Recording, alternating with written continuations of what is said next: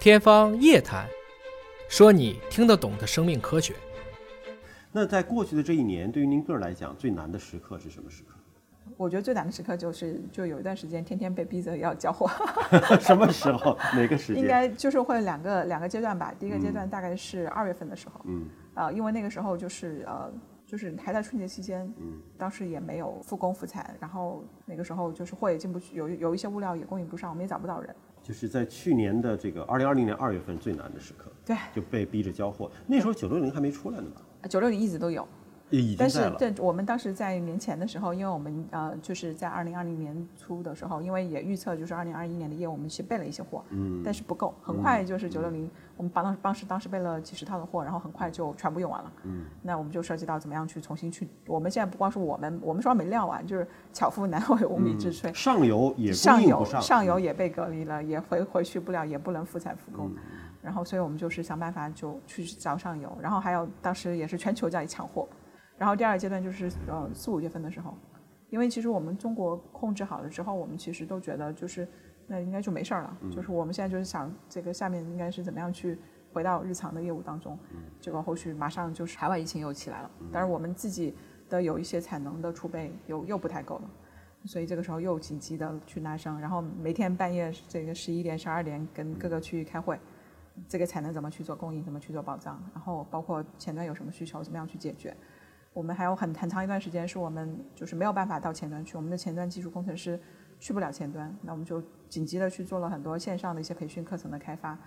包括我们怎么样去把一些先做一些预装机之后到前端去，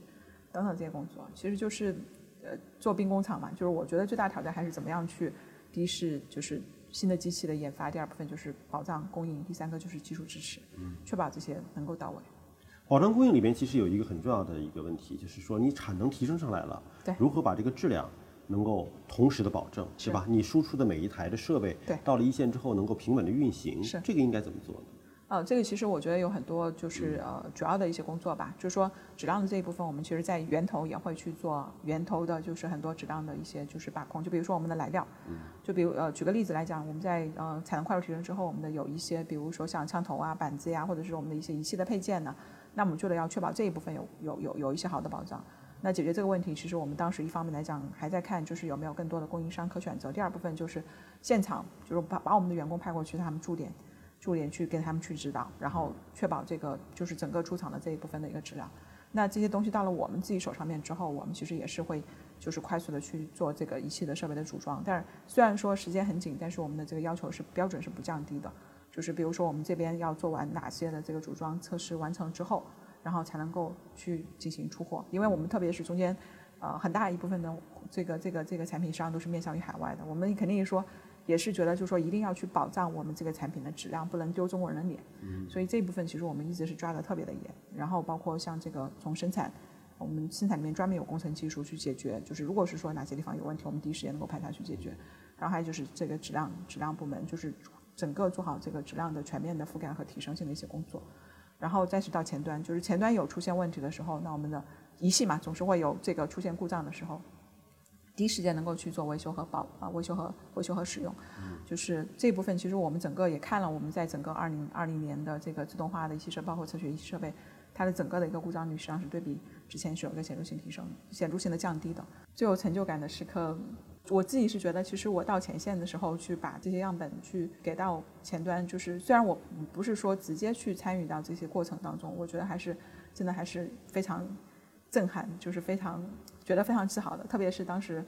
在北京十万管一百万样本的这个实验室搭起来，然后里面都是华大制造的仪器设备，就是我真的是觉得就是有一种在参与一场战斗，然后而且实实在在的在亲身经历的这种感受。当然就是说在总部在深圳的时候，其实可能这种感受没有那么深刻吧。就是说我也知道大家在使用，我看到的是数字。我知道这个数字从我理性上面来讲，我知道它代表了什么，但是就是在现场的时候，你的震撼的这种感觉是不太一样的。印象最深刻的一个画面呢？我觉得还是在北京的时候吧，就是其实都不是一个画面。我觉得在北京的时候有很多，因为当时有很多的这个场景，我是觉得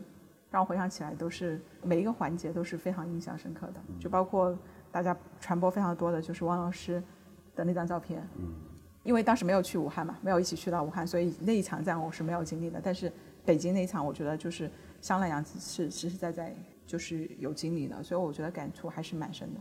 然后包括当时把整个实验室搭起来，大家一起就是有共同的焦有共同的这个焦虑，比如说样本处理、样本消化、样本的这个这个大家打报告，就是拿手拿拿不到报告的这种交集。也会有说我们把这些样本都消化完了，然后通量运行起来了，然后新的仪器也运行起来了，这种这种喜悦。然后无论是哪一个人，无论他的岗位是什么，就是每个人都是有非常明确的共同的一个目标，去实现就是北京的这一场战役。你觉得这一年的疫情对你个人有改变吗？还是有改变吧。我觉得就是包括很多的这种呃，能够相对来讲更加更加宏观的角度上去考虑一些事情。对内其实我觉得就是怎么样能够更加高效的去。解决很多的问题，其实我觉得也是也是也是也是有提升的。嗯，对。呃，疫情这一年，你跟家人的相聚时间是更多了还是更少了？相对来讲，呃，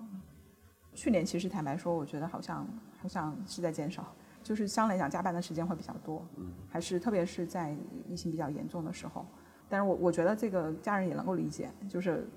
因为在做正确的事情，在做对的事情，所以他们也挺支持。他们也觉得很自豪的，因为就是在华大，就是能够能够能够去为这个这个社会做更多的这个贡献，所以他们现在也帮我宣传华大在做什么。